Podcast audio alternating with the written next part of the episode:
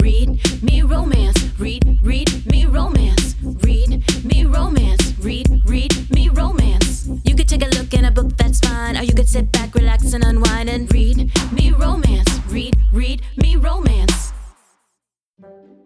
Tessa doesn't have a choice. She has to spy on the crown or risk certain death. Except Prince Sebastian would have no mercy on the traitor. He's known for being harsh, even cruel. The only thing he wants is to protect his country with honor. That means keeping his hands off the help, no matter how enticing she looks in her uniform. When he learns what she's really after, he'll extract his punishment from every square inch of her. Maid for the Royal Prince by Winter James is available now in Kindle Unlimited. It's red hot, and you definitely want to go grab it, lady listeners. Hey, hey, lady listeners. Hey, welcome to Thunderdome. Mel is still not um, with us. She had to order a new microphone. So fingers crossed she can be on with us next week. I'm not sure how fast she can get it shipped. I hope it's quick. Well, Amazon is doing this thing where they they say it's going to take six weeks and then it mm-hmm. shows up 14 seconds later and you're like I- i ordered a massage pillow for my back because i don't know what it is but it's like i'm more sore than usual then it's so weird. Like i think it's just because quarantine like you're not in your normal positions. You're not doing your normal things. And so your body is like out of whack. And so i ordered this like massage pillow and it came like the same day. And they said it was going to be it was going to be june Oh, wow. it. so amazon's lying. I think they're trying to make it look like they're being supportive of like medical professionals but they're just they're they're doing okay. thing, so, yeah well, um, we left people on a cliffhanger on on Friday's podcast about Midnight Sun when we said we'd bring it up and talk about it. Stephenie Meyer announced this week that she is going to release Edward's point of view uh, in August. So, were you on the countdown clock? Were you on her website doing the countdown? Did you do it? I didn't have to because everybody kept posting it. um, I was like, I already know. I, well, I was like, I'm. I'll be happy if it's a sequel to The Host, or Mhm. even, or if it's Midnight Sun. Either one. Yeah. I just want more Stephenie Yeah, Meyer. yeah. I was excited. Yeah. yeah. So for those who who have um who were like, I thought she already released that. So it was like twelve years ago. She wrote it. Um, she wrote like the fir- the first couple of chapters. Uh, she did Twilight. She rewrote the first couple of chapters, but only from Edward's perspective. And so she sent it out to um some bloggers, and I guess uh it, someone leaked it.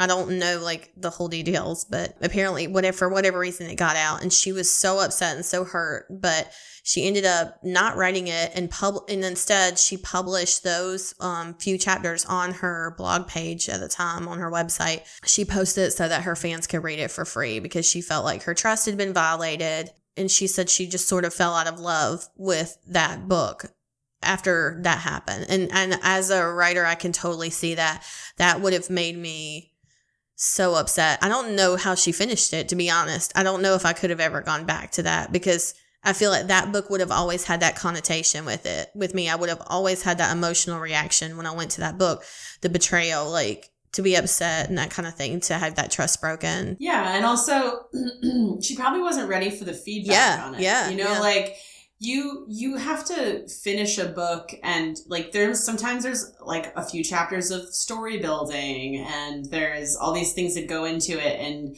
the payoff and then it, it gets in this- the middle is yeah. the meat and then there's the payoff and it's like And the steam just So now you taken right out of your sails. it's taken Mhm. right out of your sales. Everybody is now going, I didn't like it, or mm-hmm. I, you know, I wanted more, or I wanted this or that. And then you're like, well, fuck it, I'm not Yeah. releasing it. And I can't find the motivation to write it. And I saw where now. she had So- written where her mother asked for it every year for Christmas, for her birthday, for Mother's Day. She asked for Midnight Sun. And she was like, you know, she said, all my mother has ever wanted is for me to finish this book. And she was like, you know, it was just time to do it. And I'm just, and she had taught, I saw somewhere, and it, I don't know when or what article or, or where I found it, but she was saying that, you know, it, it never felt like the right time to release it either because she said then there was like the whole wave of Fifty Shades. And then after that, there was the book Grey, you know, that came out too. And it was just like, it was this constant thing of like, you know, if I put this out, will it be compared to this? Well, you know, will it be locked into that? So, Wanted to get away from her kids quarantine. so she's like, all right, I, I guess now's the time to write Midnight Sun. I guess you have to watch that evil plan was brilliant. office." It worked to her advantage. But did you see? It's like on the pre-order, it says like it's 670 pages, and I Oh, so she started it a while ago. I screamed. I was so excited. I don't know how I'm gonna Th- I don't know how I'm gonna. Uh, I know. I loved your comment it. when I posted that Midnight Sun was coming in our, our Facebook group, uh, Read Me Romance headquarters. I posted and you were like, I'm so excited for that six month depression. I was like, I can't wait to sink into a six month six month depression over this. Yay! Uh, yeah, because you know, I remember we've talked about it before, but just that like How much we Oh, love that, it. like, yeah. That weight on your chest after reading Twilight, it wouldn't go away for Mhm. weeks and months, and you were just like, "What's the point of getting out of bed in the morning if I'm just gonna die?" I'll never have a love die. Edward. And I was I'll like, I can't wait to scream at my Edward, husband. yeah. And he's like, What's wrong? I'm like, Nothing. You never loved me like Edward. I'm, it's over and I'm sad. Okay. I had that exact thing come out of my mouth like 12 years ago when I read Twilight. My husband's like, What's wrong? Like, I'm just sad it's over. Okay. But it's everything. It wasn't just. It wasn't just the love story. It was like the atmosphere of the book. Like you got just you were in this atmosphere. And the then it that was like so the whole Robert visceral. Pattinson, Kristen Stewart thing where they were together and we were also invested and Robert Pattinson could get it. could right get now. it. You seen he him could get it now more He- now than he could then. I wasn't like I loved Yes. Edward Pattinson. Edward Same thing. Pattinson. Same thing. Robert Pattinson. I loved him back Mhm. then. I love him, now, but now it's he's like a he's got man this uh, now. confidence. Yes. He's got this confidence that is so attractive. Um, and he's doing. He's done a smart thing where he's done like really kind of like under the radar movies, but now he's gonna be I Batman. know. Uh, the timing couldn't even be God. could not be better. I know. book, it's so so it comes out August 4th for those of you who may have missed it. Um it does it comes out August 4th. We're going to dedicate just so many episodes. Maybe we should start a side podcast where we just talk Maybe we should. Well, let's read it, and then we'll do a full episode A full episode where we'll never talk about it again. No, no, we'll continue. We're still talking about Twilight. Just I actually like we I was talking to our mutual friend Jill um the day it came out cuz she was just so excited and she told I didn't realize she had a Cullen she has a Cullen crest tattoo. She has the Cullen Crest tattoo. on It's her. like that's yeah, I was like I have an apple on my thigh because of that. Like I have an apple because of Twilight and because I hit New York Times. Like it was like Stephenie Meyer is what made me love romance. Like Twilight is what just launched me into romance books. It got me back into it. Yeah. because like up until that point, I, I think I'd I'd, re- I'd read a ton of Like um, old Harlequins or romance something. as a teen as a teenager. Yes, yeah, Like, uh-huh. as four, 14 through my twenties, and like I would read a lot of historicals, especially.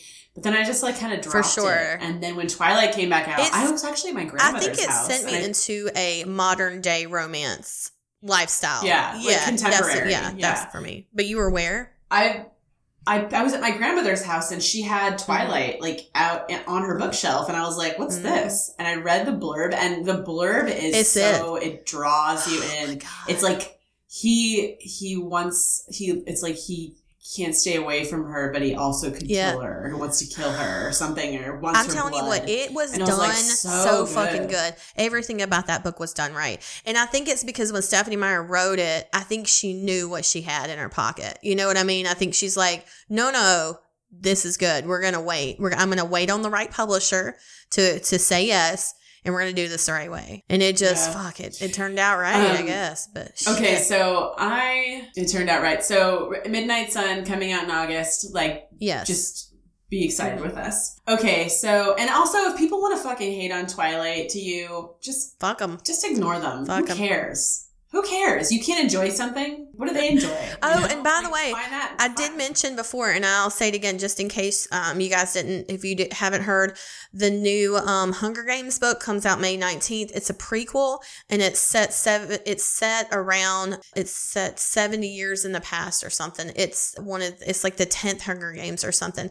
But President Snow, he's like helping a tribute. Like he's one of the people that like he he jockeys to get this position to get this job of being a person that like is assigned to a tribute to help them in the process kind of like uh, lenny kravitz was in the movies.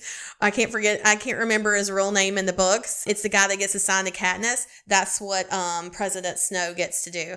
And he gets saddled with like i want to say it's like district 11 or 12 or something and so his tribute he like doesn't get a really good one so anyways so that's what the prequel's about and i'm really excited to read it and see what it's So you find out why he's. Yeah, yeah. Kind of- yeah. so I'm kind of excited to uh, kind of dive back into that world too. And I was like, God, this is amazing. You know, it feels like, you know, my romance and stuff is coming back around because the Hunger Games to me was a romance. It was difficult at times, but, you know, I feel like there was that happily ever after in it. So, I mean, so I'm excited about both those. So just look out for May 19th. And then in August, we're going to be talking about Midnight Sun. So Oh, we're gonna be. It's gonna feel like nineteen know. or 2001. Yeah. whatever, whatever, whatever year it was. Mm-hmm. I'm reading. Okay, so I tried. To, so I finished the Filthy Rich Americans Oh series by Nikki Sloane, and I was like, "Ah, all right, I feel like I need to like just get out of this fog for a little while and read something else. And then I immediately downloaded another book. so, well, everybody told me they were like, you have to read the fourth. So apparently, there's like. It's not part of the original trilogy, but there is a character uh, in that series that gets his own book, and so the book is called Redemption. Ooh. So I'm reading that right now. I feel like right now, She is, she writes the, some hot, like, oh, it's just there's the sexual tension is just like insane. It's I insane. feel like right now, like there is just this whole world of books that are just opened up all of a sudden. Like maybe it's because I've just I've read my first Kresley Cole book. but like all of a sudden I'm like, where are all these great romances coming from? Like I just feel like I've awakened into this. I don't know. I don't know Yeah, what I don't know what- what I was yeah. doing before. Mhm. No. yeah, Oh, and I did want to mention for those Audible people out there, I got for some reason I didn't have the book Justice in the New Species ser- New Species series by Laurann Dohner, and it was on sale on Audible for three seventy three. So I actually got that yesterday. I'm not sure if that sale's still going on right now, but I did snag it for a deal. So check that out. So I was thinking, there's a scene in Redemption where he makes the heroine sit naked and eat a piece of cake, and it made me think of you. God. Obviously, he, he makes her sit at this long, now that's a fucking fantasy. like banquet Ugh. table with and sit naked in front of a giant piece of cake, and he sits there and watches. Oh my god, it. why am I so turned on right now? What? I'm telling you. What book but is the this? thing is, like, which one is that? The one you're reading right now? The Redemption. this is Redemption. I'm it's like so you Hold have on. you have the initiation, the obsession, I just wrote that down. Redemption, cake, sex. Filthy Rich American series, and then then then you get like the spin-off book, which is like the Mhm. char- character. You're in don't wanna, deep. like, You're in so deep. I'm in deep, but sh- I started thinking about like because she's written a scene in each book that has been so like a standout scene that I keep thinking about, like because she creates this like plat this like landscape and it's like a, it's like it imprints on your memory and i started thinking about like what are the most memorable scenes i can think of in romance Mhm. novels that like i will think of when i think of that series i will think Yeah, of that scene and i so i i think one of them oh wa- was uh when bella jumped off the cliff Oh yeah. I- Yeah. Remember you that? think of that in when you think of Twilight, when she jumped off the cliff and then she hears his voice. Yeah, because she hasn't heard his voice. in Oh, so okay. long. What, what do you think? What's the scene When you I think about, the book Twilight or the whole series, when I think about the series, what sticks out to the me? whole series? oh fuck, I don't know. Like the or I'll ask you this: Do you have a scene from a romance novel that you think about that like really stands out because you can see it so so clearly in your head? Actually, when I was reading Kresley Cole's book last night and they were riding horses in it, the one that the professional, it made me think of R.K. Lilley's Up in the Air series with James Cavendish. And I always think about when he fucks her on the horse, like he's riding a horse and he's fucking her. I think about that scene so many times. Damn, it's hot. It's so good. There's a horse fucking. Uh, I know well, what you I'll Be mean. careful with my with my I got you. There's a fucking on a horse scene. A horse fucking Yep. scene. Yep, you did. In the midwinter, the midwinter canceled. mail order, the midwinter mail order bride by Yes. Wild. There is uh, on the horse. Mhm. d- There is a, a a scene where they battle spiders in that so book, good. and I was like, "What am I Oh, reading?" it's so good though. It was so addictive. Um, no, I think about so. Twilight when I when I think about the whole series, I think about their wedding. I think that's just like that was so vivid to me in it. Like when she was describing everything and talking about it, and it just, you know, them being together, and it and it was like this huge culmination of like, oh my god, they're actually going through with it. You know, like they're gonna do this. And I just remember like just being so invested in their wedding. So when I think about Twilight, I usually think about that. You know, just how in love he was with her. Jesus. God, so There's a scene in Kulti by Mariana Oh, yeah, yeah. Zapata where um so the, the hero is her soccer coach. She's like this really great soccer player and he's her coach. And they're friends. Like it's a friend it's a slow burn. She Mhm. writes slow burns. But there's a scene where um she goes up to like head her in a, a shot, you know, like into the goal and somebody like just comes out from under her and like takes the legs out from under her and she spins and Oh, her head hits the ground and she doesn't move. Mhm. And the coach, you know, who is a stoic, um, like German, just like very keeps a Mhm. very tight leash on his emotions, freaks out, runs out on the field and like picks her up in his arms and he's screaming at her, you know, to wake up. Oh my god, I think about that oh, all the time. I love that. That is my favorite. Uh, yeah. Anyways, but I, There's I, so I'm just books like I'm really that. impressed.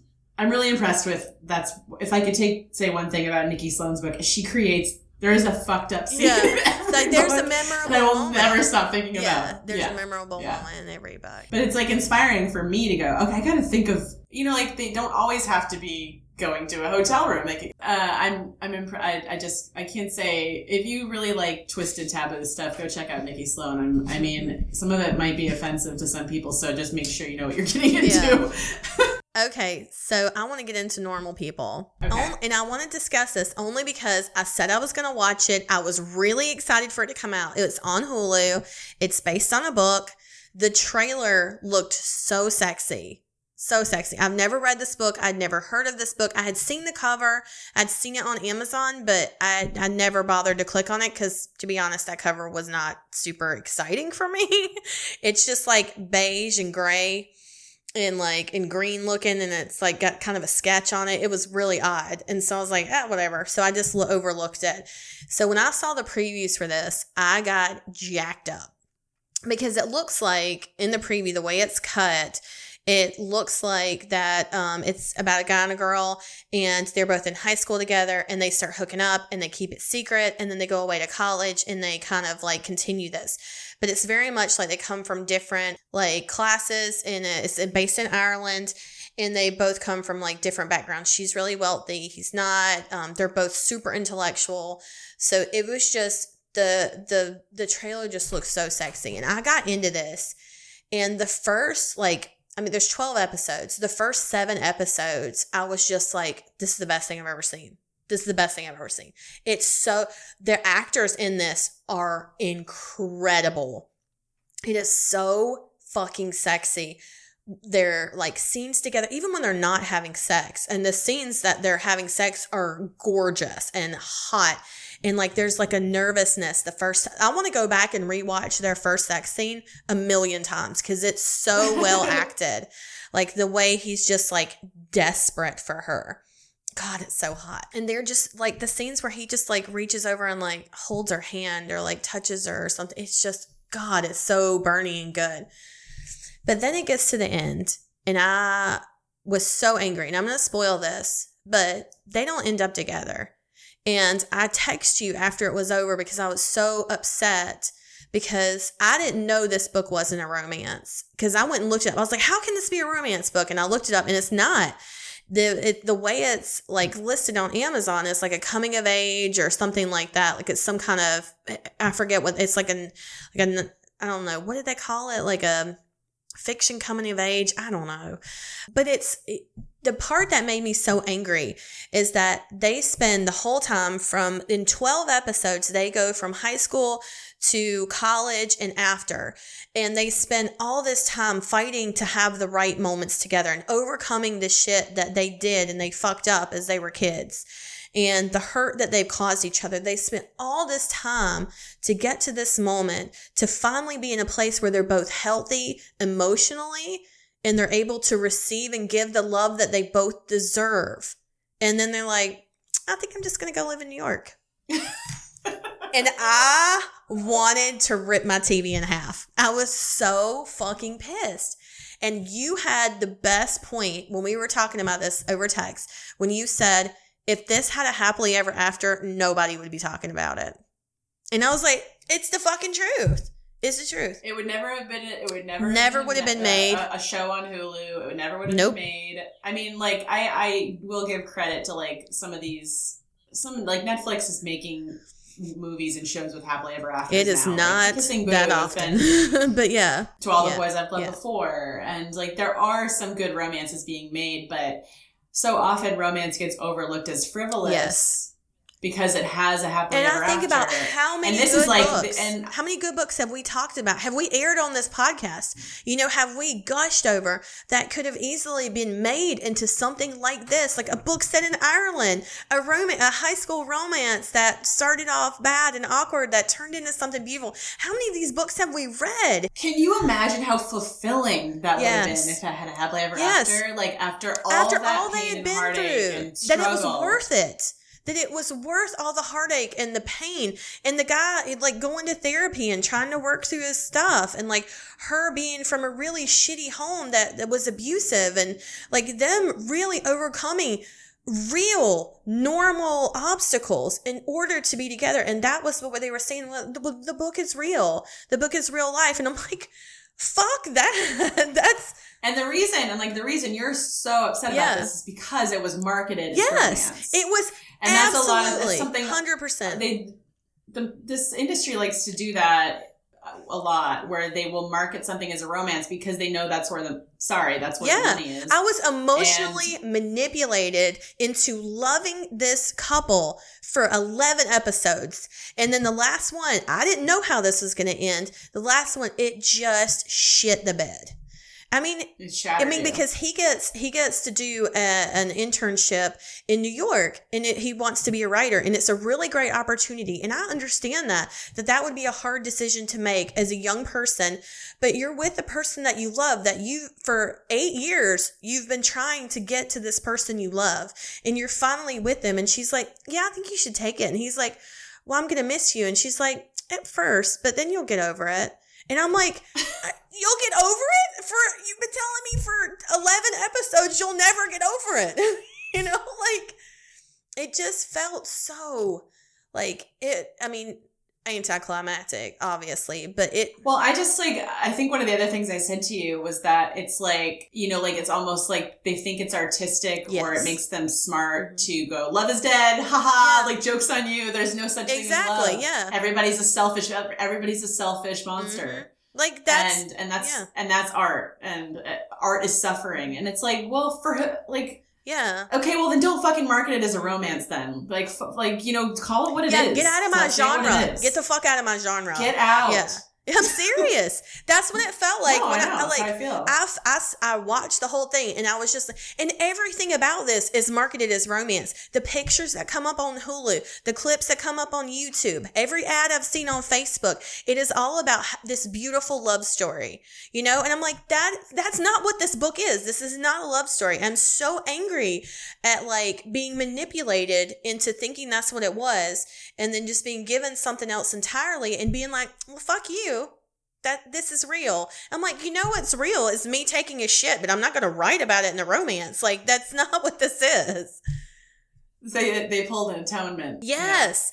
And like, you know, it's funny. I was telling LB about it because we were both watching it at the same time. And I was like, I'm so mad at the ending. And she was like, I just wasted so many hours of my life. Like we're talking about it. And she was like, I feel like this is like M. Night Shyamalan's The Village. And I was like, what? And she said it was marketed as a thriller. And she was like, that's not what that book, you know, not what that movie was. And she was like, I feel like the marketing people who took a hold of this book were like, I know how we're going to make some money, you know? Yeah. We're going to appeal to all the people who are watching Mhm. the happily ever afters, Yeah. and we're gonna we're gonna dupe them into watching Mhm. this. Because love It's is a dead. Trojan Like you said, love is dead. Everything sucks. Love is dead, haha! Like our, we're, smarter than and you you. know what though that we- to me yeah. that like that just it, it, it pisses me off because i feel like it's a slap in the face to every relationship that has overcome huge obstacles whether it's being apart or hurting the other person that you're with or infidelity it's to say that you can't overcome those things and still have your happily ever after because it's not that way. Like you can have those things. If you have two people who love each other and who are dedicated to their relationship and if you're willing to put in the work you can have your happily ever after. And for you to say like it just doesn't work out because that's not real fuck you. That's not real you know? Not Yeah. fuck you No, but totally fuck that you. i'm just so Don't. So we're, we're boycotting normal people No. I- Fuck you know what if you want to read it that's fine but don't come at me in a romance and tell me that you love like you think this is a beautiful romance because i'm gonna get mad and probably punch somebody in the face Yeah, I, I'm all, I'm all, I'm with Yes. you. I'm on board. Okay, so I have an, uh, an e- email from a lady listener that came in this morning that I wanted. oh to read. good okay Hello, lovely lady podcasters. I found your podcast a couple of months ago when I had to curb my audiobook addiction because of financial reasons. It has it has slowly uh, been working my way. Oh, I have slowly been working my way through all your podcasts. I'm currently on episode 49. oh wow Wanting my st- wanting my stepsister by Alexa. Ooh. In the second installment, you ladies were talking about therapy and antidepressants in such a positive way. This is the push I needed to finally face my fears and write in. I'm 31 years. Uh, I'm a 31 year old introvert with depression and anxiety. I've been in therapy for 12 years and on antidepressants for nine. I cannot explain to you how much shame and self-loathing I've felt over the years because of it. I also experienced a negative sexual experience as a child and left that left me with some very conflicted feelings about sexuality. I'm still a virgin and have very little sexual experience that doesn't involve me and a battery operated machine. Rechargeable because the fear of being vulnerable is debilitating to me. Too bad my best friend roommate does not have a sexy brother who is secretly in love with me, like in Something About a Hot Guy by A.L. Jackson. I digress. Romance has given me a place to let my walls down, dream of my happily ever after, and enjoy some kinky fun. However, this podcast here has given me uh, that and so much more. Your discussions uh, around sexual fantasies has changed my view of myself and the things I fantasize about. Your explanation, your explanations that fantasies are okay even if you don't want them in real life has been a game changer. I spent a lot of time thinking that as I, I I've spent a lot of time thinking that I'm dirty, not in the fun way for enjoying certain romance. Specifically, that if I enjoyed forced submission books, I was asking for what happened to me or for things like that to happen now. But you ladies changed that. That realize, realization clicked something into place for me and has helped me on the road to self acceptance. Anyway, I wanted you to know the positive impact you have made on my life, and I'm sure many others. You should be proud for giving your listeners time to dream uh, of happily ever after, something that means everything to me. And uh, P.S. If you want to, if you ladies want to write a book about a 31 year old spaz with terrible dating luck, I wouldn't be mad at it. it may even make make me feel less like a freak for having my V card in my 30s when all of my friends are pregnant. Love one of your loyal lady listeners. Oh, I love, I love that email. There are more virgins at that age than you I think. think I can name several off the top yeah. of my head that I know for sure. I think you would be really shocked to know Yep. how many virgins there are in their 30s and Yep. 40s, and I don't think it's um, I don't think it's unusual No. as people make you think it Mm-mm. No, it's not. No.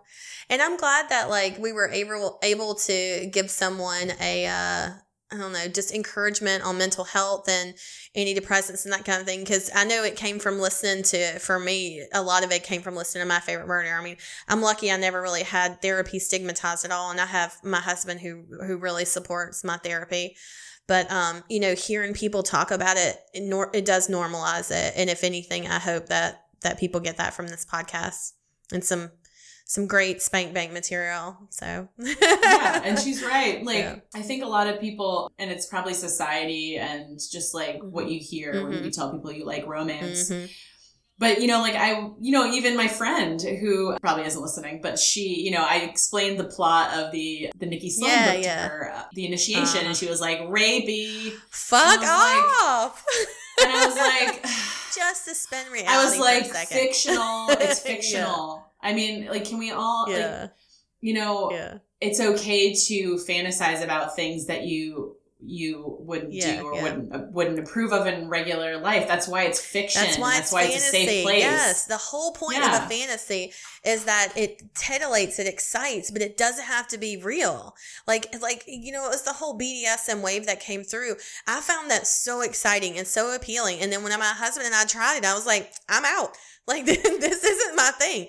I will read about it and get turned on by it, but I don't want to get that in, the bedroom. And some people are able to make that transition, and good for them. But there's also a ton of fantasies that I would never voice aloud, not even to my husband. You know, there there's things that I think about that are, you know, uh, th- they're fantasies for a reason and they're private thoughts, and that doesn't make you fucked up. It makes and I'm sure human. I'm having the same exact ones. yes, and I'm sure you all are having them too. accounts. Yeah, yeah. Just oh, God. Can you imagine if your porn, porn searches No. were made public? No, absolutely not. No. That's why they're private. Oh, yeah. So, um, like whatever you, whatever fantasies are in your head. I mean, if they're, you know, acting on them is a whole different Yeah, story. yeah. But like this, like romance is a safe place to explore that, Mm-hmm. and you should never be ashamed of anything that you that makes your vagina sing. Yes. Let it- let it sing. Let that girl out. Let it out. We're here for Aleatha Romig Week on here on Read Me Romance after 40 Oh, Yeah, minutes of talking. right? Okay, so we're gonna play the second half of Undeniable, uh, which is a really hot, uh, kind of forbidden best friend's dad book. Um, you guys heard the first half of it on Monday. And when we come back, we'll tell you um, what you can go get from Aleatha right now, because I know you're going to want more. So enjoy uh, the rest of Undeniable, and we'll talk to you on the other side. Bye. Bye. Chapter 5 Matt Her cum is the sweetest honey I've ever tasted. With my arm over her hips, Sophie continues to buck as I lick and suck. I could stay here all night with my face buried in her perfect pink pussy if it weren't for my aching dick. Shit, Matt. That was. That was. Sophie's eyes are glazed with an undeniable sparkle that only comes with a remarkable orgasm. Her voice fades away as she searches for the right word. Amazing? Spectacular? The sweetest cum I've ever tasted? Releasing my pants, I push them down along with my boxers as I fall on top of her. Keeping my weight on my elbows, I climb up her body kissing her flawless skin as I propel her further up the mattress. Kiss me. I want to see how great you taste. I don't know if I expected her to be tentative, but she isn't. As soon as our lips touch, Sophie's tongue probes my lips, seeking out her own essence. You like that? You like your cum? Sophie's face tilts as her brows lift. I think I'd like yours better. I lift my hips. My cock is hard as stone and pointing near her belly button. Sophie, I want to take you. Remember what I said. Once we do this, you're mine. She pulls my face close and licks my chin. I already am. Reaching down, I fist my shaft. I'm not sure if I've ever been this hard. The tip of my dick is slick from the cum that has leaked out. I know her pussy is wet and ready, but I'm still concerned that my size will hurt her. As I line up my cock with her entrance, Sophie reaches down and strokes it once and then twice. Can I see you? You feel so big. I shake my head. I am. I'll let you see after we're done. I don't want my size to scare you. Her fingers try to surround me. It already does. Don't let it. I promised you to make it good. I watch as she blinks, My cock rubs over her clit and her folds. Tell me when you're ready. I'm ready. I ease inside just a little, watching her expression, the way her pretty pink lips form the perfect O. It'll be good. First, I need you to take what you've saved for me. I'm gonna pop your cherry. I'll make it quick.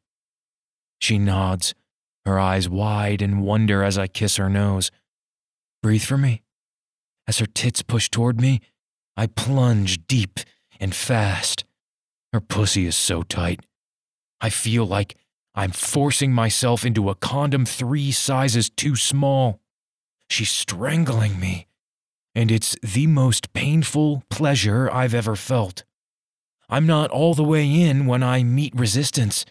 The cherry she left for me that was mine since I first met her. Sophie's body tenses as I push through, going where no one has gone before. I kiss a tear from her cheek. That was it, Sophie. Now let me make it better. She doesn't speak, but she doesn't argue as I begin to move, in and out. Slowly, her pussy releases its death grip from my cock. Her cum lets me move with ease. And soon she's moving too. Her back arches as her body moves in rhythm with mine. I take turns between kissing her neck and sucking her tight beaded nipples while my fingers reach between us and flick her oversensitive clit. Every time I do, small detonations go off as her core muscles twitch. But it isn't until our rhythm increases and both of our breathing labors that I know I have her on the brink of the best orgasm of her life. That's it. I want you to come. I want you to come all over me. A few more thrusts, and she does. Again, she's strangling me from within, wave after wave of contractions. It's more than I can take as I explode. Years of watching and waiting have built into a never ending fountain as I fill her with my seed. Her whimpers and my grunts fill the air. We're crazy people as we both come apart. When I'm finally done, I fall over her, my arms keeping most of my weight off of her. I soothe her blonde hair away from her face and wait. Slowly, her eyes open. That, she says, her voice shaky. Earlier? But that. I don't pull out, loving the way her pussy holds me. I promised to make it good. She shakes her head. You lied. What? Her small hand reaches to my cheek. It wasn't good, Matt. It was fucking fantastic. You know it's official now? No denying that you're mine? I think I've known that for most of my life. I just didn't believe it would ever happen.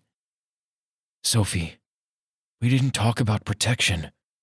Are you on the pill? I know some girls take it to regulate, my words still as her smile fades. What is it?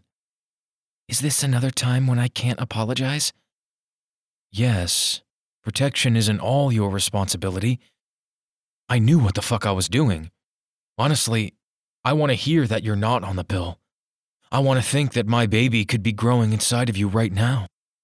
Her eyes widen as her smile resumes. You'd want that? Yes, a thousand times yes and then it's my smile that fades. Unless you don't? Sophie moves her legs, reminding my cock of its warm haven. Her slight shimmy brings it back to life. Mm, I'd love that, she says, to be a mom to your baby. After all, I'm yours, right? It's amazing that I'm still hard after all of that, but I am. And hearing Sophie admit that she's mine and wants my babies makes me even harder. I rock my hips, sliding my cock out and gently plunging it in and out. Oh, only forever, I whisper as I push in and pull out. I've never felt anything like her pussy. It's tight and smooth, like a silk glove. In no time at all, I find our rhythm. She's so fucking responsive. As I move, Sophie is moving with me a gentle rocking. It's then that I remember her fantasy, fast and hard. Sharing fantasies demonstrates trust. Dr. Kaiser's words come back to me. Sophie shared hers. Though it's the last thing I want to do, I pull out. Before Sophie can say anything, I command Roll over. Get on your hands and knees. It seems as though she's about to hesitate when a large smile fills her expression, and she obeys. I stroke my cock, rubbing my hand up and down. When I look down, I see it's covered in our silky, sticky cum. It's then I notice the pink tint, the evidence of Sophie's gift to me. Her virginity is mine, but I want more. I want to be the only one ever to know the heaven of her cunt. I lean my body over hers, my cock rubbing against her ass as my chest covers her back. With my lips near her ear, I say, Sophie, you gave me my fantasy. Now it's your turn. As I sit back, I slap her ass with my hand, and she cries out, more in shock than pain. I slap her other butt cheek, seeing my bright red handprints, and lean over her again. Real life or fantasy? What'll it be? She cranes her neck towards me, her long hair hanging to the other shoulder. Make my fantasies real. One more slap on her perfect round ass. Is this too real? Her ass shimmies as her knees move further apart.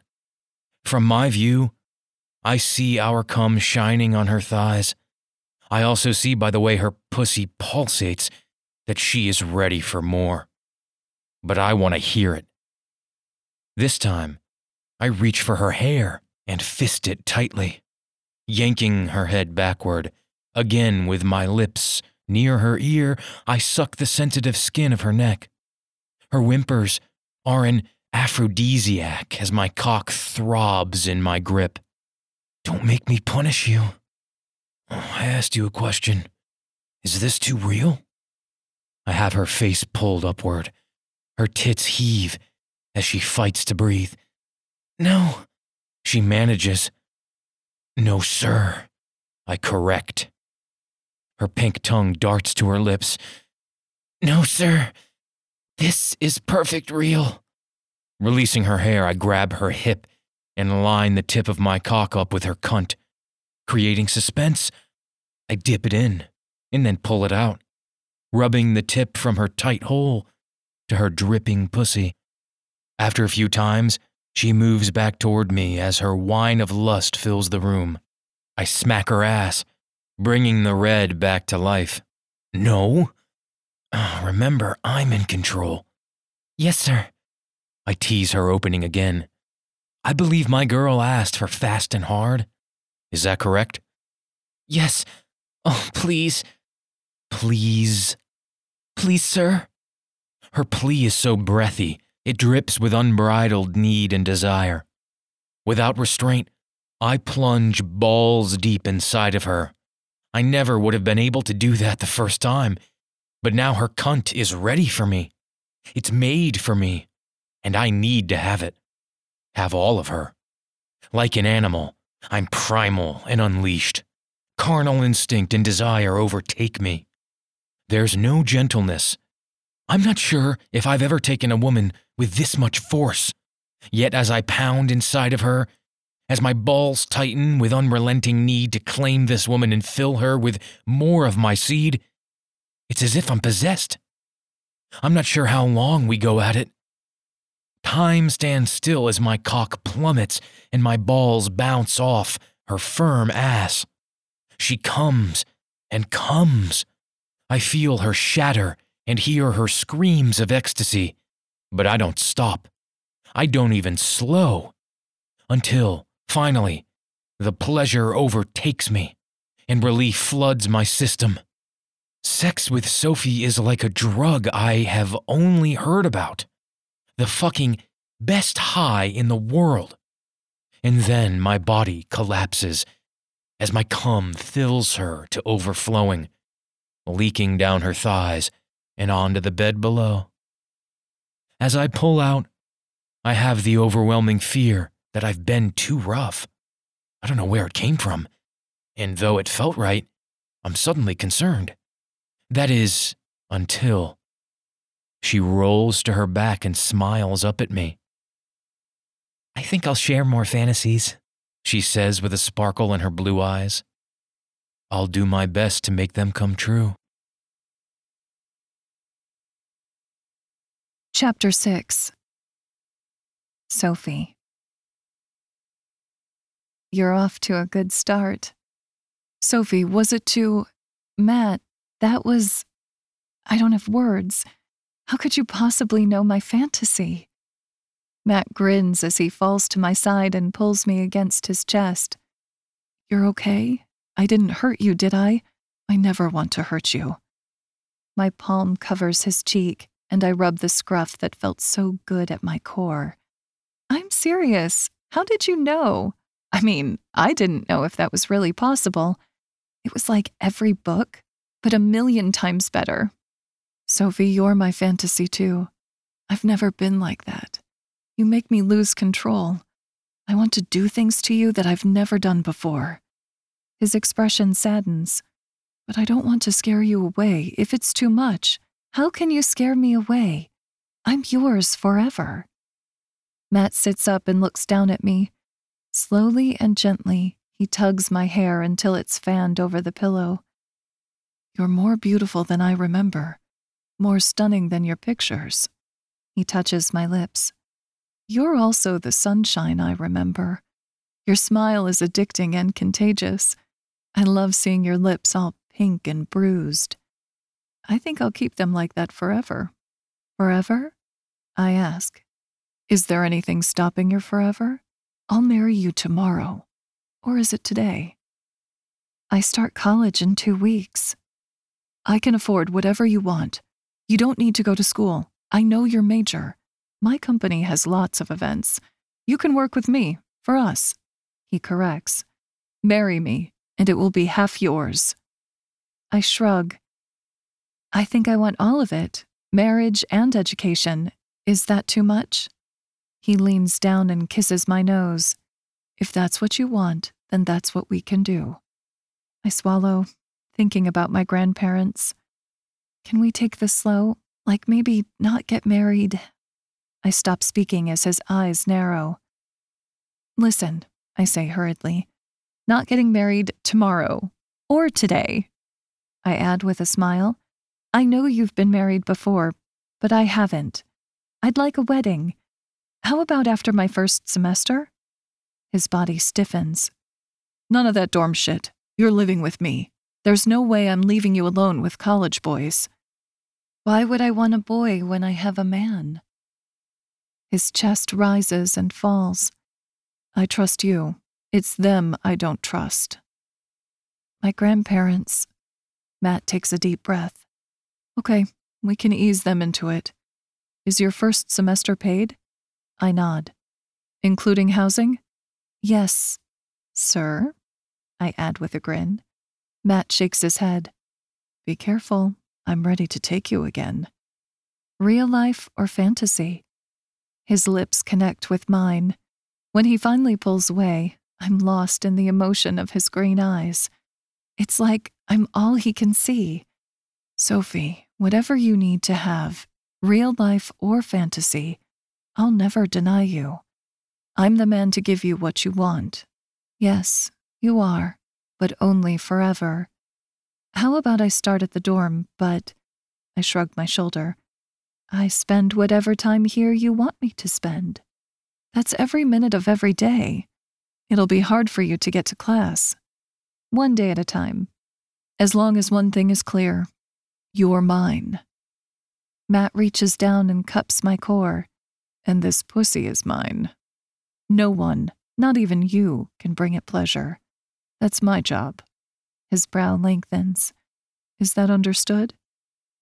Yes, sir. I giggle as he moves on top of me. I warned you. I guess I'm a slow learner. Tell me, Sophie, what other fantasies have you had? I look down, but the way he's on top of me, I still can't see his cock. I still haven't seen you. I'm big. My eyes widen. I know that. You want to see my cock? I do. What will you do to see it? I swallow, thinking of the books I've read. Before I can speak, Matt rolls off of me, covering himself with the sheets and giving me the answer. Beg. Beg to see your cock? He nods and tips his head toward the floor. On your knees, now. My pulse races as I crawl from the big bed to the floor, lowering myself to my knees. I bow my head. Sir, may I please see your cock? My wet thighs grow wetter as I wait for his answer. I keep my head bowed, like scenes I've read. It's his feet I see first, right in front of me. It takes all my self control not to lift my eyes as his stance widens. Because you've been a good girl, I'm not only going to let you see it, you may also suck it. I lick my lips in anticipation as I lift my chin. Fuck. It's huge. It's rock hard and pointed upward. A lump forms in my throat as I imagine that giant thing inside of me. Sophie, Matt says softly, take a breath. You're all right.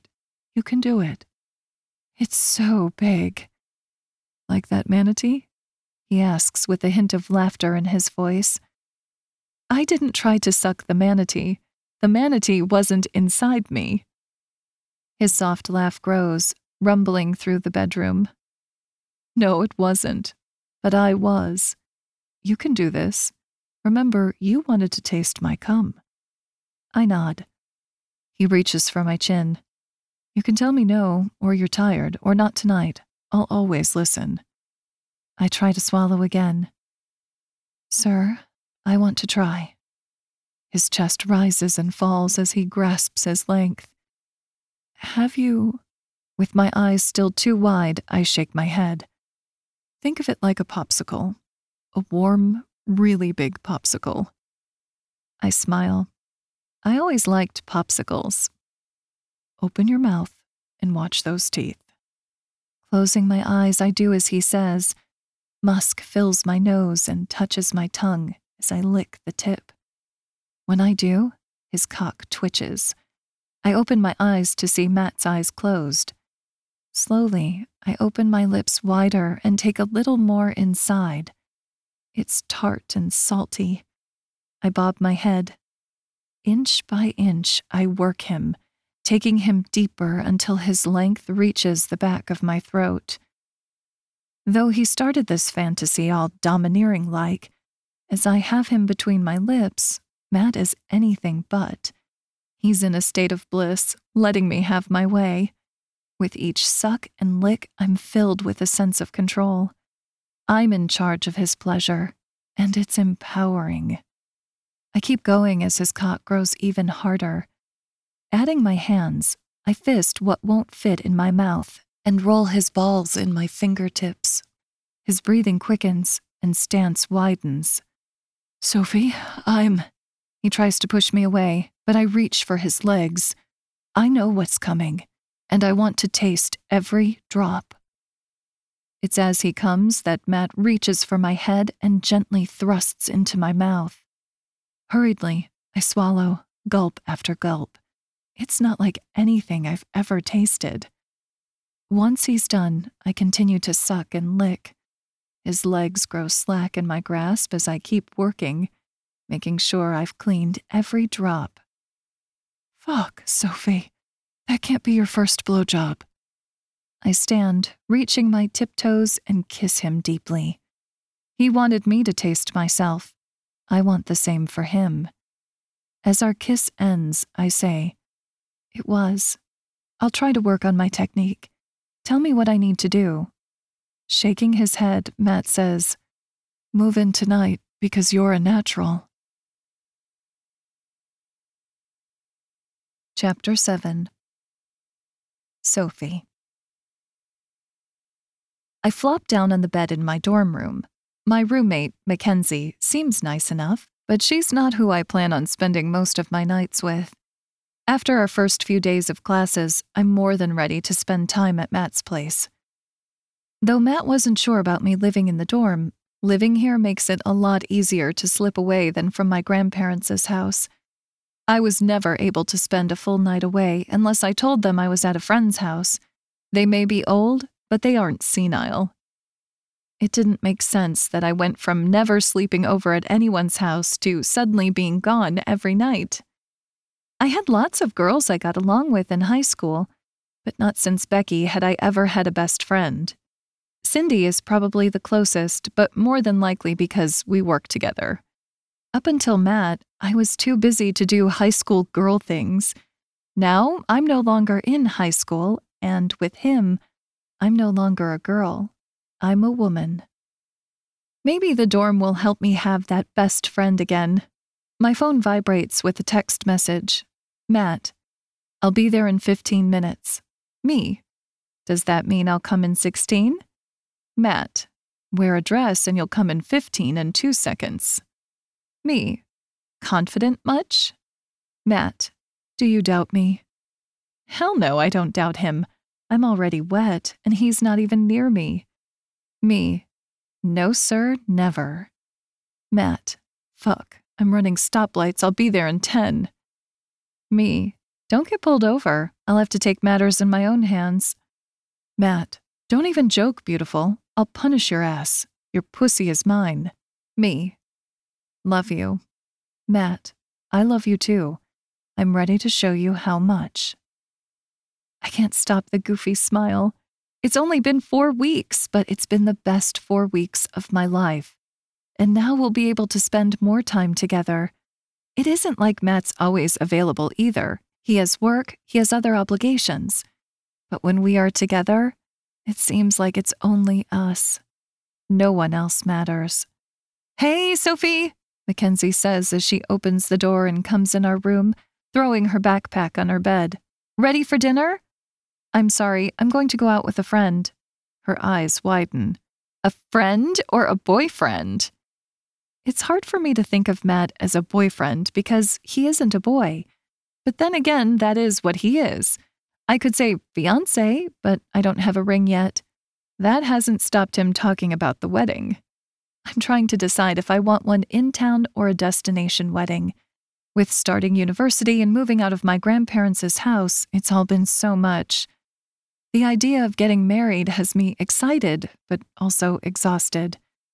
It seems like lately all I want to do is sleep. That's why I haven't seen Matt for a few days. Now I'm beyond ready. I shrug. Boyfriend, but he's not a boy. She jumps to the end of my bed and sits with a pounce. The movement makes me bounce and giggle. Tell me, she says. So? Is he older? Yes. Have you guys done it? My cheeks grow hot. Yes, have you? Is this what college is all about? Having girl talks with your roommate? I'm not sure, but in a way, I like it. Since Matt and I have been seeing one another, he's convinced me to take a step back from the Ritz and concentrate on school. That isn't completely true.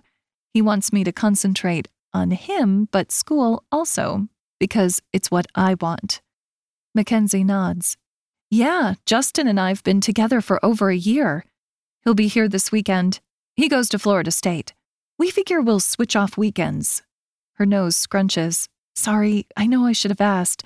I'm just glad you have a boyfriend too. Where does he go? He doesn't. He's out of school. Oh, like graduated?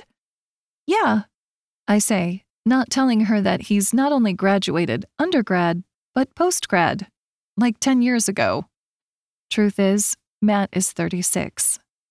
I can't wait to meet him. I stand, straightening the skirt of my sundress, and reach for my purse. One day, and hey, the weekend thing is cool with me. I probably won't be here a lot. The guy I'm dating has a house off campus, a multi million dollar home on the water, but saying that seems like overkill. Suddenly, the door to our dorm room opens and a girl about our age peeks her head in. Sorry, she says, I'm not trying to bother you, but someone told me that Sophie Hawkins is here. I narrow my eyes. There's something about this girl that's familiar. It's her eyes, her green eyes. Uh, I'm Sophie. The door flies open, and the green eyed girl rushes toward me, wrapping me in a hug. Oh my God, it is you! I'm Becky, Becky Hamilton! Do you remember me? My eyes open wide. Becky, it's been forever! And I'm going to marry your dad. Yep, this didn't seem like the right place to say that. Oh my gosh! Sophie, I'm so sorry we haven't kept up. She turns toward Mackenzie. Hi, I'm Becky Hamilton. Sorry to bother you two, but I just had to see if my best friend ever is really in my dorm. Your dorm? I ask. You live here too? Why didn't Matt tell me? Yes, just three doors down. Let's catch up. We can order pizza. You still like pizza, don't you? I nod. I do, but. But Sophie can't, Mackenzie volunteers. She's got a hot date with an older guy. My stomach twists at my roommate's honesty. If only she knew. Really? Cool, Becky says. My phone buzzes. Matt, where are you? I try to force a grin. I do, and he's here. I give Becky a quick squeeze. Maybe another day? Okay. Hey, have fun. I just nod again as I hurry out of my room and toward the front of the building. Chapter 8 Matt. My dick doubles in size just seeing Sophie walk from the glass doors to the car. It's a new Audi convertible. I just bought it today. It takes her a second to spot me. I know she's looking for my usual Jaguar. Her smile grows as I jump out and open the passenger door for her. Nice dress, I whisper close to her neck. Just before closing the door, I add, That better be all you're wearing. She doesn't answer, but by the way her cheeks fill with pink, I know my good girl has followed my instructions. Once I'm back in the driver's seat, I lean over and give her a kiss. Damn, she tastes so good. My tongue probes her lips, sliding past the flavored gloss and into her sweet mouth. Nice car, she says after our kiss ends. Do you like it? I do. I put the convertible in gear, and we make our way towards the campus's main drag. Good. I debated on the color. She scans the silver hood. It's classy. I like it. I reach into the cup holder and pull out a key fob. Handing it to her, I say, That's good, because it's yours. The color drains from her face. What? No, I, I can't.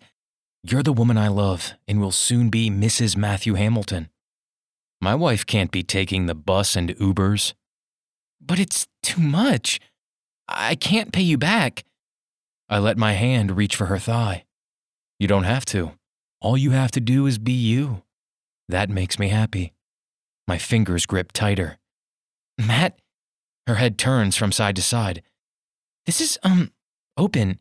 People can see. She's right. It is open. The top is down, and so are the windows. I watch as her long hair blows around her face. She's a vision. I believe that I promised you something, I say as my hand moves higher. As it is, I'm already beyond my time schedule. Matt, lift that skirt, Sophie. Let me see that pretty blonde pussy. Her shiny lip disappears behind her teeth as she slowly lifts the skirt of her sundress. Inch by inch, she exposes her tanned, fit thighs. Spread those legs. I want to see your cum, the way it shines in the sunlight. Through the top of her dress, her nipples harden, tenting the material. Beautiful. Tell me there's no bra under there? I'm not wearing a bra, she whispers. Fuck, keep lifting that dress. Her breathing quickens as we enter the freeway. Matt, the bucket seats are low. Uh, that doesn't mean that some trucker or maybe even a horny mom in a minivan can't see down. But they can't unless they're looking. I don't plan to let her be exposed that long, but fuck, I need to see her. Sophie, my tone isn't asking. I suck in a breath as she bunches her dress near her waist. On the soft leather is her bare ass. Her neatly trimmed blonde bush is barely visible. It's the glistening cum on her thighs that has my attention. I need to taste you. She turns toward me, waiting. When she said her fantasy was a man to teach her and show her, it's become my life's mission. I adore the way she listens and obeys. Finger yourself and let me taste you. Oh, Matt, now. Her fingers spread her folds as one disappears inside her. How does that feel? Good, but not as good as when you do it? That's it. Now add another. Your pussy is used to my cock. One of your little fingers isn't going to do it. Her tits heave as she adds another finger. Get them nice and wet. My cock grows even harder as I remember to watch the traffic. Now let me suck them. Fucking nectar. I taunt her fingers with my tongue, sucking and licking. By the time I'm done, her head is against the seat, and even with her sunglasses on, I can tell her eyes are closed. Tell me what you're thinking. I'm thinking that if you don't fuck me soon, I may combust. I laugh. I thought we were going to dinner. She shakes her head. Pizza delivery at your house. Is that an order? Yes, sir, it is. I reach over and pull down her dress. We're getting off the freeway. I look into her blue eyes. That pretty pink pussy is only for me. We're not showing it to the neighbors. As soon as I pull into the garage, I release my seatbelt. The garage door is closing as I walk around and open her door. I reach for Sophie's hand, helping her out from the car. Help is a nice way to say that I pull her into my arms and slam the door. Spinning her back toward the car, I whisper, my voice rumbling menacingly near her ear. Do as you're told. Hold on to that door because I'm taking you right here, right now. Fuck yes. Yes? Her breathing is labored. Yes, sir. Her small hands grip the top of the door as I use my knee to spread her legs. In a quick ninja move, my belt is undone, fly unzipped, and boxers pushed low. With my dick in my hand, I line it up with her perfect pussy. No build-up, no foreplay, unless the car counts.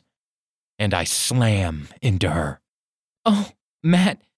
Balls deep, I fill her completely, over and over. It isn't until I notice her blanching fingers that I even register the sounds of us coming together. She's so fucking wet. It's like a tiny slip and slide tunnel squeezing my cock. Each thrust is bliss. In the few weeks Sophie and I have been together, I love the way she's opened up. There's nothing shy about her. The way she loves making love. She's the most responsive woman I've ever known. God, Matt, don't stop. I have no plans to stop, ever. Harder! Pulling her ass higher. I do as she says, harder and faster, my body pounding against her ass until we both explode. It is a fucking free fall from a thousand feet up as we float back to Earth.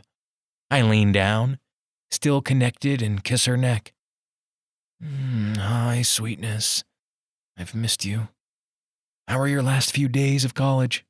She cranes her neck toward me. Even in the dimly lit garage, I can see the sparkle in her blue eyes.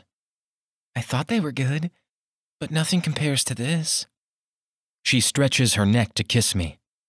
I've missed you too. Me or my cock? Both. I move in and out of her. It's like I'm perpetually hard in her presence. Even a cataclysmic orgasm doesn't take away my erection. How about slow this time? Her head drops forward. Only if you make me come like that again.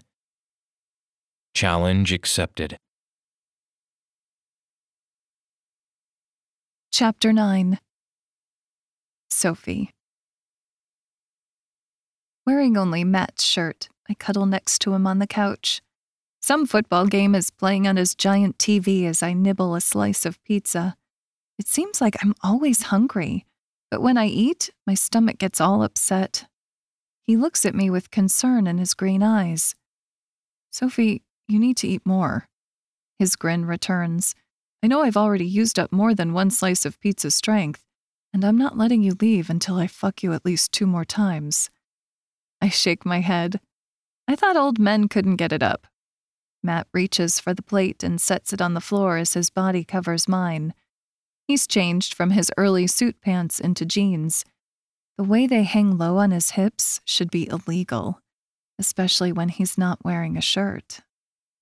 Oh, you're going to regret that, he warns. I don't think I'm returning you to your dorm until tomorrow morning. You'll find out just how long I can stay up. I giggle as he leans forward and sucks my nipple. I swear that all this attention is making your tits bigger. I laugh. Are you saying they're too small? He leans back and his eyes narrow. Sophie, when was your last period? I don't remember you ever having one. My chin drops to my chest. I knew this was coming. I just didn't know how to be the one to bring it up. Matt lifts my chin. His green eyes are now wide with wonder and a sense of expectancy. Have you had one since us? I shake my head and quickly shrug. You said you wanted a baby. He jumps off me, off the couch. It's comical because his jeans are unzipped and the tip of his cock is peeking over his boxers. Yet, for the first time, he's not thinking about sex. He's grinning from ear to ear. Are you sure? Though I nod, I say, I haven't taken a test, but I'm late. Really late, like two weeks. From what I read, you probably got your wish. It probably happened our first night. He reaches for my hands and pulls me off the couch. Sophie, I don't say it enough. I love you. His hand goes to my stomach. And I already love our baby. We need to celebrate. This is the best news ever. All of a sudden, Matt pulls me through the open glass doors onto the pool deck. Matt, I'm. I look down at his half buttoned shirt I'm wearing. Not dressed. This is where it all started. He gestures around the pool deck. This is where I want to marry you. Here, at our house. We'll go tomorrow and buy you the wedding dress of your dreams, and then to the jewelry store for the biggest ring. Lastly, we'll go talk to your grandparents. His brows knit together. I know they'll probably hate me at first, but I'll swear on my life to be the best husband to their granddaughter and best father to their great grandchild. We talked about waiting. That was when it was just us. Now it's, he motions between us, us. Maybe I should take a test. Oh, I need to call Becky. Her name brings back my shock at seeing her. My steps stutter as I fall into one of the cushioned chairs, still wearing only his shirt. You know we used to be best friends. Matt sits beside me. Why do you look sad? You can be again. I'm sure she'll be thrilled to see you. Does she know about us? He tilts his head. She knows I'm seeing someone. She does? You talk? Of course we talk, Sophie. I love being a dad. I love my daughter. I'll love all my children. He squeezes my hand. All of them. Sophie, we're going to be parents. I sigh. I think there was a part of me that was worried about his and Becky's relationship. If they weren't close, what did that mean for our children? I need to tell you something. Anything. I saw her, Becky. She found me. Tonight, right before you picked me up. Matt's eyes close. Fuck. I'm so overwhelmed with you that I never thought about you two at the same college. So you knew she was there? Of course I did. I mean, I'm paying the bill. I didn't help her move in only because her mom wanted to. We agreed to coexist. How do you think she'll feel about being a big sister? She already is, Matt says. Her mom has other kids. Becky is great with them. It was so good to see her. I've missed her, but I'm afraid she's going to hate me.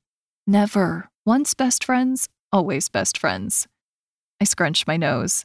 And you don't think it's a little weird that I'm having my best friend's father's baby? Holy cow! The reality hits me. I'm having my best friend's dad's baby. Matt laughs. You're having my baby. The rest is just bonus. I shake my head. She lives three doors down from me. Matt scans the pool deck and beyond. Unless you're saying she lives in that house over there, Then you're wrong. At the dorm. Sophie Hawkins, soon to be Hamilton. My baby is not living on dorm food or resting on some bed that eight years worth of freshmen have slept and screwed on. But, but what? Now you have a car. You can drive to classes. I shake my head. I can't cook. Matt's smile grows. That's okay. I have a cook. I look around. You do? I've never seen her. She doesn't live here, and she also knows about you. She's giving us our privacy. But what about my clothes? We'll move your stuff here as soon as possible. I can't go to class tomorrow in the same sundress. Matt reaches for my hand and pulls me into the house. Come with me. As we go up the stairs, I ask, Is this my lesson on your ability to stay erect? He peers over his broad shoulder with a grin. No, but it could be. Entering his room, he bypasses the bed and leads me toward his closet. I've been in there before. Like everything else in this house, it's big. This time, my steps stop at the entry. One side is filled with women's clothes dresses, slacks, jeans, and tops. There's a rack filled with all different styles of shoes. I reach for a shoe. It's my size. I pull a dress from the hanger. It's my size. How? I'm a man of many talents. Matt. Okay, it wasn't me. I hired a personal shopper. His green eyes shine. She can buy your maternity clothes too, or you can. The particulars are up to you. I look down at my stomach.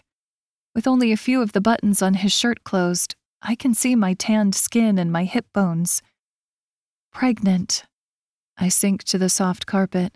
Matt follows after me, landing on his knees. Chapter 10 Matt.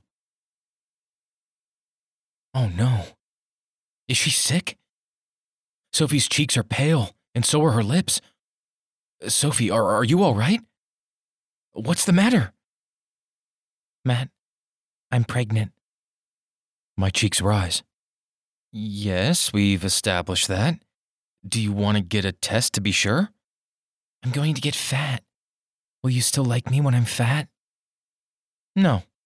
Her blue eyes widen and immediately fill with tears. I pull her close. Stop. I won't like you. Well, I will. I will love you. I do, forever and always. I stroke her long hair. I think I always have. From the first time I saw you, I knew you were sunshine. You still are, Sophie. That's what you bring to my life. I live in the sunshine state, and somehow the sun forgot to shine on me. Until you. In the short time we've been together, my whole world has changed. As soon as I open my eyes in the morning, I think of you. I can't wait to finish my latest business deal so I can be with you. You've given me a purpose to breathe. I touch her stomach, splaying my fingers over her warm skin. And the night you gave me the honor of your most prized possession, we made a baby. It's a miracle, and so are you. There is nothing I won't do for you because you've done everything for me. My speech is real and from the heart. It was supposed to make her happy, but instead, more tears fall from her closed eyes and down her cheeks. I push her to arm's length and stare. Open your eyes. She immediately obeys. The lifting of her lids is like the opening of a floodgate, allowing more tears to fall. Is this wrong? Do you not want me? She lifts the tails of my shirt that she's wearing, exposing her sensual body, and wipes her eyes. I can't believe you made all my fantasies real. When my parents died, I thought I'd never have a real family again. You've given me everything I've ever dreamed of. I don't only love you, but I want you. I narrow my gaze. You want me? She nods, once again tucking her lip behind her teeth. Reaching down to my unbuttoned jeans, I fist my cock. Its width grows at my own touch. How about this? You want my dick? Does your pussy want it? Her lips break free. So fucking bad. I'm not experienced enough to know, but I think it's the hormones. Every second I'm awake, I need to have you inside me. I look over her shoulder. Our bed is right over there. Ours? Yes, ours. She shakes her head. It is, but I need you right now, right here. Slow and gentle. Let's show our baby that mommy and daddy love one another even on the closet floor. I push my jeans and boxers down as she lies back and spreads her legs. The tip of my cock slips through her warm cum as it delves deep into her core. Your wish is my command. Two days later, I'm reading my tablet next to the pool as Sophie sleeps under an umbrella. She's so adorable. Though I know it's our baby making her tired, I've done my part. It's Saturday afternoon, and we've already had sex two times. Three, but once we never really ended. She is unquenchable, and I love every minute of it. Her fantasies have also taken on a more domineering tone. Last night, when she asked me to tie her hands, I remembered Dr. Kaiser's words about trust. Even in this short time, Sophie trusts me with her love, body, and fantasies. I have no doubt that she is my every dream, fantasy, and life. Before our little bondage session, we had dinner with her grandparents. It started as I predicted. They were shocked at my age and weren't happy with either of us. But I told them what I've told Sophie. I love her. I have loved and will love her forever, and more than life itself. I need to have her. I will spend the rest of my life making sure she's happy. If that means she finishes college while married and a mother, then so be it. If it means after this semester she'll take me up on the offer to quit school and go straight to running the events at our company, that's fine too. If she decides to stay home and pop out a million babies, that's also fine. My goal is to make her fantasies come true, no matter what they include. I'm not convinced that her grandparents believe me, but I understand. Actions speak louder than words. Right now, my action is moving her into our home. In two weeks, we're taking the weekend and going to Key West. I'd said we'd be married here at the house, but Sophie wanted something else. I was willing to go to someplace more exotic, but Sophie is afraid for her grandparents to travel that far. In two weeks, the stunning sleeping woman under the umbrella will be Sophie Hamilton. We only have one more person to invite. I pick up my phone and open my recent calls. Taking a deep breath, I hit call. Hey, Beck, it's Dad. Hi. Do you have time for lunch with your old man tomorrow? Gosh, I don't know. I could probably pencil you in. Her laughter makes me smile. Guess who I saw? Who? I ask, knowing her answer. You'll never believe it. I don't know if you remember her, but Sophie Hawkins? She was my best friend when we were younger. I take a deep breath and look over at Sophie. I remember. She's here. Well, I haven't seen her for the last few days, but she lives right down the hall from me. Not anymore, but I didn't say that. Best friends are hard to come by, I say. Yes, I know I sound like a dad. I bet she was happy to see you. Becky laughs. I think so. She was taking off on a date with some hot dude. Hot dude? Remember that I told you I started seeing someone? Yeah. And you're okay with that? I ask, knowing her answer won't change the way I feel about Sophie. Of course, Dad. Even old guys should be happy. Hey, thanks. I wondered if you'd like to meet her tomorrow.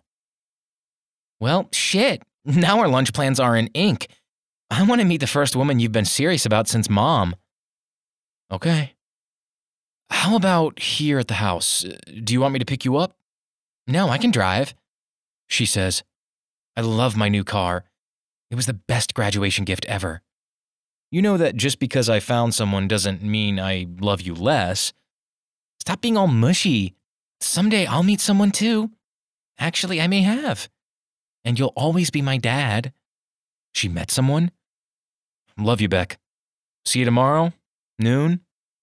I should be awake by then. Chapter 11 Sophie.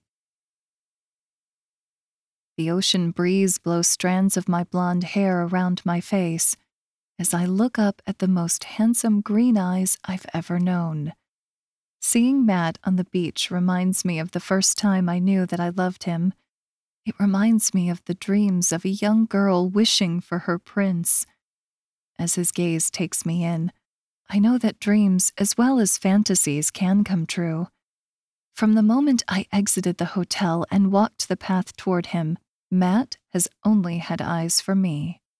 We are standing on the sand in paradise, yet we could be anywhere, because the only thing that matters is the man holding my hand. I now pronounce you husband and wife. For the first time, the officiant says, let me introduce Mr. and Mrs. Matthew Hamilton. He winks at Matt. It's time to kiss your bride. My wife. Tears escape my eyes as Matt pulls me close. Our lips unite. I'm expecting chaste, but I've come to understand that Matt undeniably does the unexpected. Instead of brisk, his mouth consumes. My back flexes as he bows me backward, his broad chest smashing my breasts as heat fills my blood and wetness pools between my legs. I need to have you, Mrs. Hamilton, he whispers. My cheeks blush as I stand straight and look out to the chairs. Matthew's parents are here, as well as my grandparents. There are also a few friends, but it's the person handing me back my bouquet that means the most to me. Well, other than Matt. I heard that, Becky whispers with a grin. Can you two try to keep it under control until you're behind closed doors? My cheeks ache from smiling so much. Talk to your father. She shakes her head. No, I like seeing him happy. I kiss my best friend's cheek. Me too. After the reception of food and drinks on a secluded hotel deck overlooking the ocean, we are back in our honeymoon suite. Come here, Mrs. Hamilton. His deep voice sends vibrations to my core that the shimmer in his eyes only accentuates. Mrs. Hamilton, I say. I don't think I'll ever tire of hearing that. Good, Matt says, because you're stuck with it forever. Our lips meet again. With no concern of an audience, Matt's tongue probes, stealing my breath as well as my words. I can only form moans as he pulls me close. You look amazing in that dress. His words trail away as the gleam in his smirk intensifies. I'm sensing a but. His eyebrows arch up and down. My wife is very intuitive. I think I've got you figured out. The dress needs to go. I am ready for this. I admit it was weird to shop with Becky, considering Matt's her dad, but she never let me feel strange. Instead, she was with me every step of the way to buy what he will find under my long dress. Then I need some help. It took Becky and Grandma an hour to get me into this.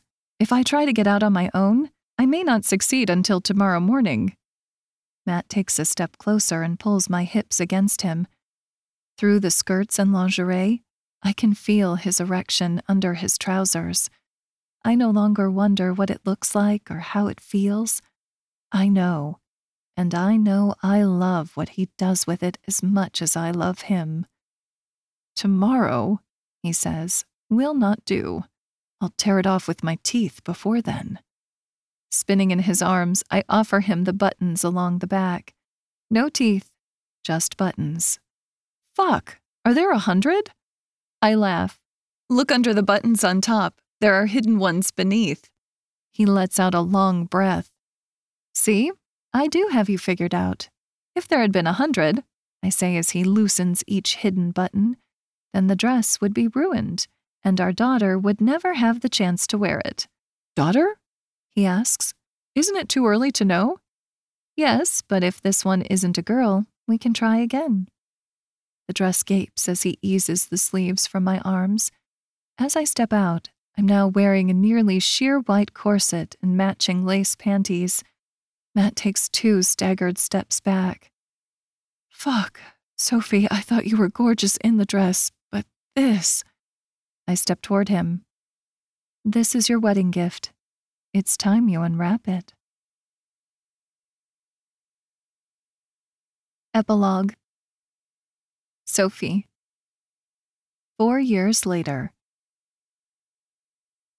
Becky, tell Mommy I don't have to wear this, Michael says to his sister, pulling at the bow tie to his small tuxedo. But you do, buddy. Please, it's for me. Michael huffs with his little arms straight before his body relaxes, and he wraps those same arms around Becky's neck. You look really pretty, sis. Thanks. So do you. Tears fill my eyes as I watch my best friend with her littlest brother. Littlest for now. It seems as though the one inside me is another boy, due in only two more months. I run my hand over my large midsection. I'm not pretty, Michael protests. No, you're not, Becky says with a grin. You're handsome. Can you go find Dad and tell him it's almost time? Michael nods as he runs toward the dressing room door. Becky's green eyes move to me. Stop being so emotional. You're going to make me cry. I try to laugh. It's just that you're beautiful. I'm so happy you found your special someone and are getting married. You know, Matt and I adore Greg. I couldn't let my best friend have all the fun. We both turn toward the full length mirror. Becky's dark hair is styled in a sweeping twist, and her wedding dress is a designer original. Nothing but the best, Matt insisted. It's hard to believe we're the same young girls who played dolls together. Well, I force a grin, at least I can say I introduced you to the love of your life. Greg had been in one of my classes. We were paired for a project, and I knew he'd be perfect for Becky. And so can I, she says. You did. I confirm. I kiss her cheek. I should wait outside and let your mom be in here with you. You don't have to leave. You're my matron of honor. Mom's good. She'll be back in here after she makes sure the ushers are seating everyone right. We both laugh. I may be the event planner, but Becky's mom always has been the one who thrived on organization. Are you sure about me standing up with you? I ask. Look at me. I'm a boat. You're not. You're my best friend, my other mom, and having my next little brother. I'd say that makes you pretty special. I adjust Becky's necklace and notice her boobs. When are you going to tell your dad? Her eyes grow wide. What? Beck, your dress has been refitted three times, and look at your rack. It's peeking out for the whole world to see. Your little brother is going to have a playmate who, if I'm right, will be about three or four months younger. Shit. Does Dad know? I try to hide my grin. How? she asks. Well, believe it or not, your dad knows how babies are made, and he also is very familiar with the changes. My boobs are always our first clue. Is he. is he mad? Are you kidding? You're his baby girl. He was ready to kill Greg. Becky gasps. I'm teasing. Well, kind of. He still wants to hear it from you. Becky reaches for my hand. I'm so glad we're still best friends. Me too. Later that night, after Michael is tucked into bed, I collapse on our bed with a sigh. Becky was radiant today, Matt says. I smile. She was. I'm so happy for them. Matt climbs up the mattress and leans against the headboard. Did you tell her I knew about the baby? I lay my head on his chest. It may have come up. He rubs my back. She told me before we walked down the aisle. I think I finally understand the look your grandpa gave me at that dinner years ago. Smiling up at him, I say, He loves you. Now? But that night he was ready to take me on. And I know he's like 90, but knowing what I'd done to his precious granddaughter, he may have taken me down. So, Greg? He's a good guy. He loves Becky. But I made him the same promise your grandpa did to me. I sit up, what did Grandpa say? You never told me. Matt shrugs. He said if I ever hurt you, he'll get me. even if it's from the grave. My grandpa said that? Yep, and I made Greg the same promise. I settle my head again as Matt splays his hand over my huge tummy. How's our little guy? Do you think he'd mind if Mommy and Daddy have some fun? My head moves back and forth. Aren't you tired? Matt pulls the pillow from behind my back and leans over me. Sophie, I promised your grandpa I loved you and would be the best husband to you. He spreads my legs as he speaks between kisses to my sensitive skin. I told him that he'd never need to worry. You and I were undeniable, meant to be. His gaze meets mine. Oh. My back arches as he plunges inside me. When I open my eyes, his adoring green gaze is shining down. Go ahead, deny it. Deny we were meant for one another.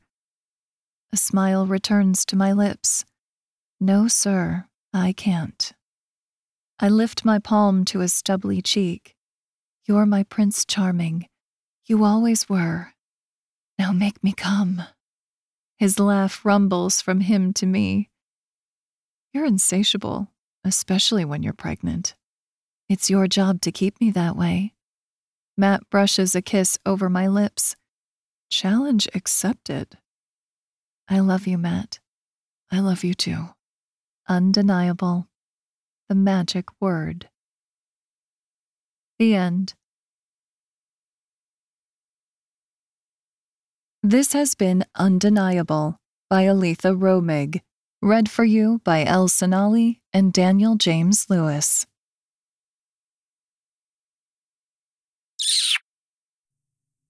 Hey. Hey. Now that's the good stuff. That's not or that's not normal people leaving you on a cliffhanger, leaving That's you the happily ever after we're here for, okay? That's the one we're here mm-hmm. That's for. what we came for. Yes. Oh, and also I didn't say we're not trashing the author. I'm sure she had no say. This in how it has nothing to do with the writer's ability. oh, and I've said that before when I've written a review that wasn't as glowing. It that has nothing to do with the author. Has nothing to do with their work or how they write or anything. It has to do with the story itself and how disappointed I am. And it also has to do with the marketing company. That's who I'm angry at right now. So Yeah.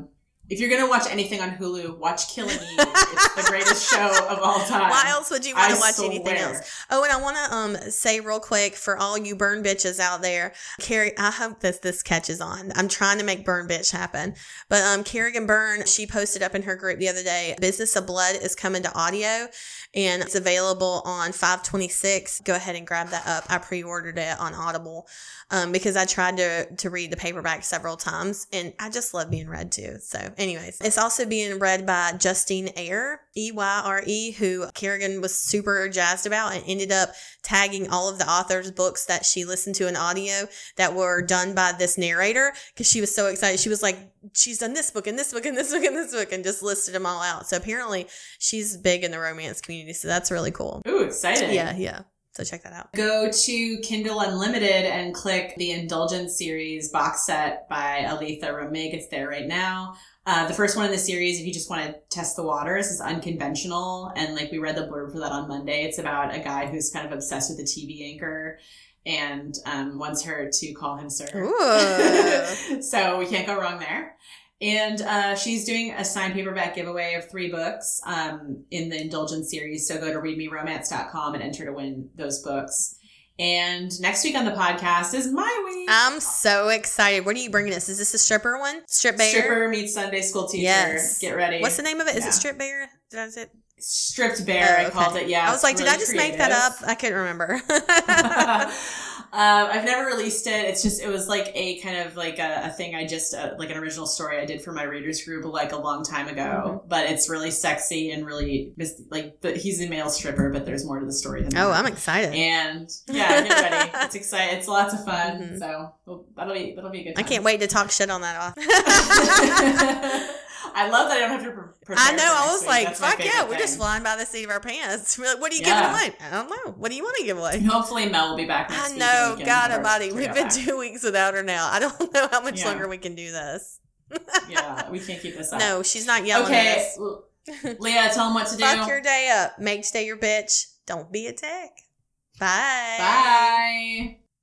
Read me romance. Read, read me romance. read me romance read, read me romance. You could take a look in a book, that's fine. Or you could sit back, relax, and unwind and read me romance. Read, read me romance.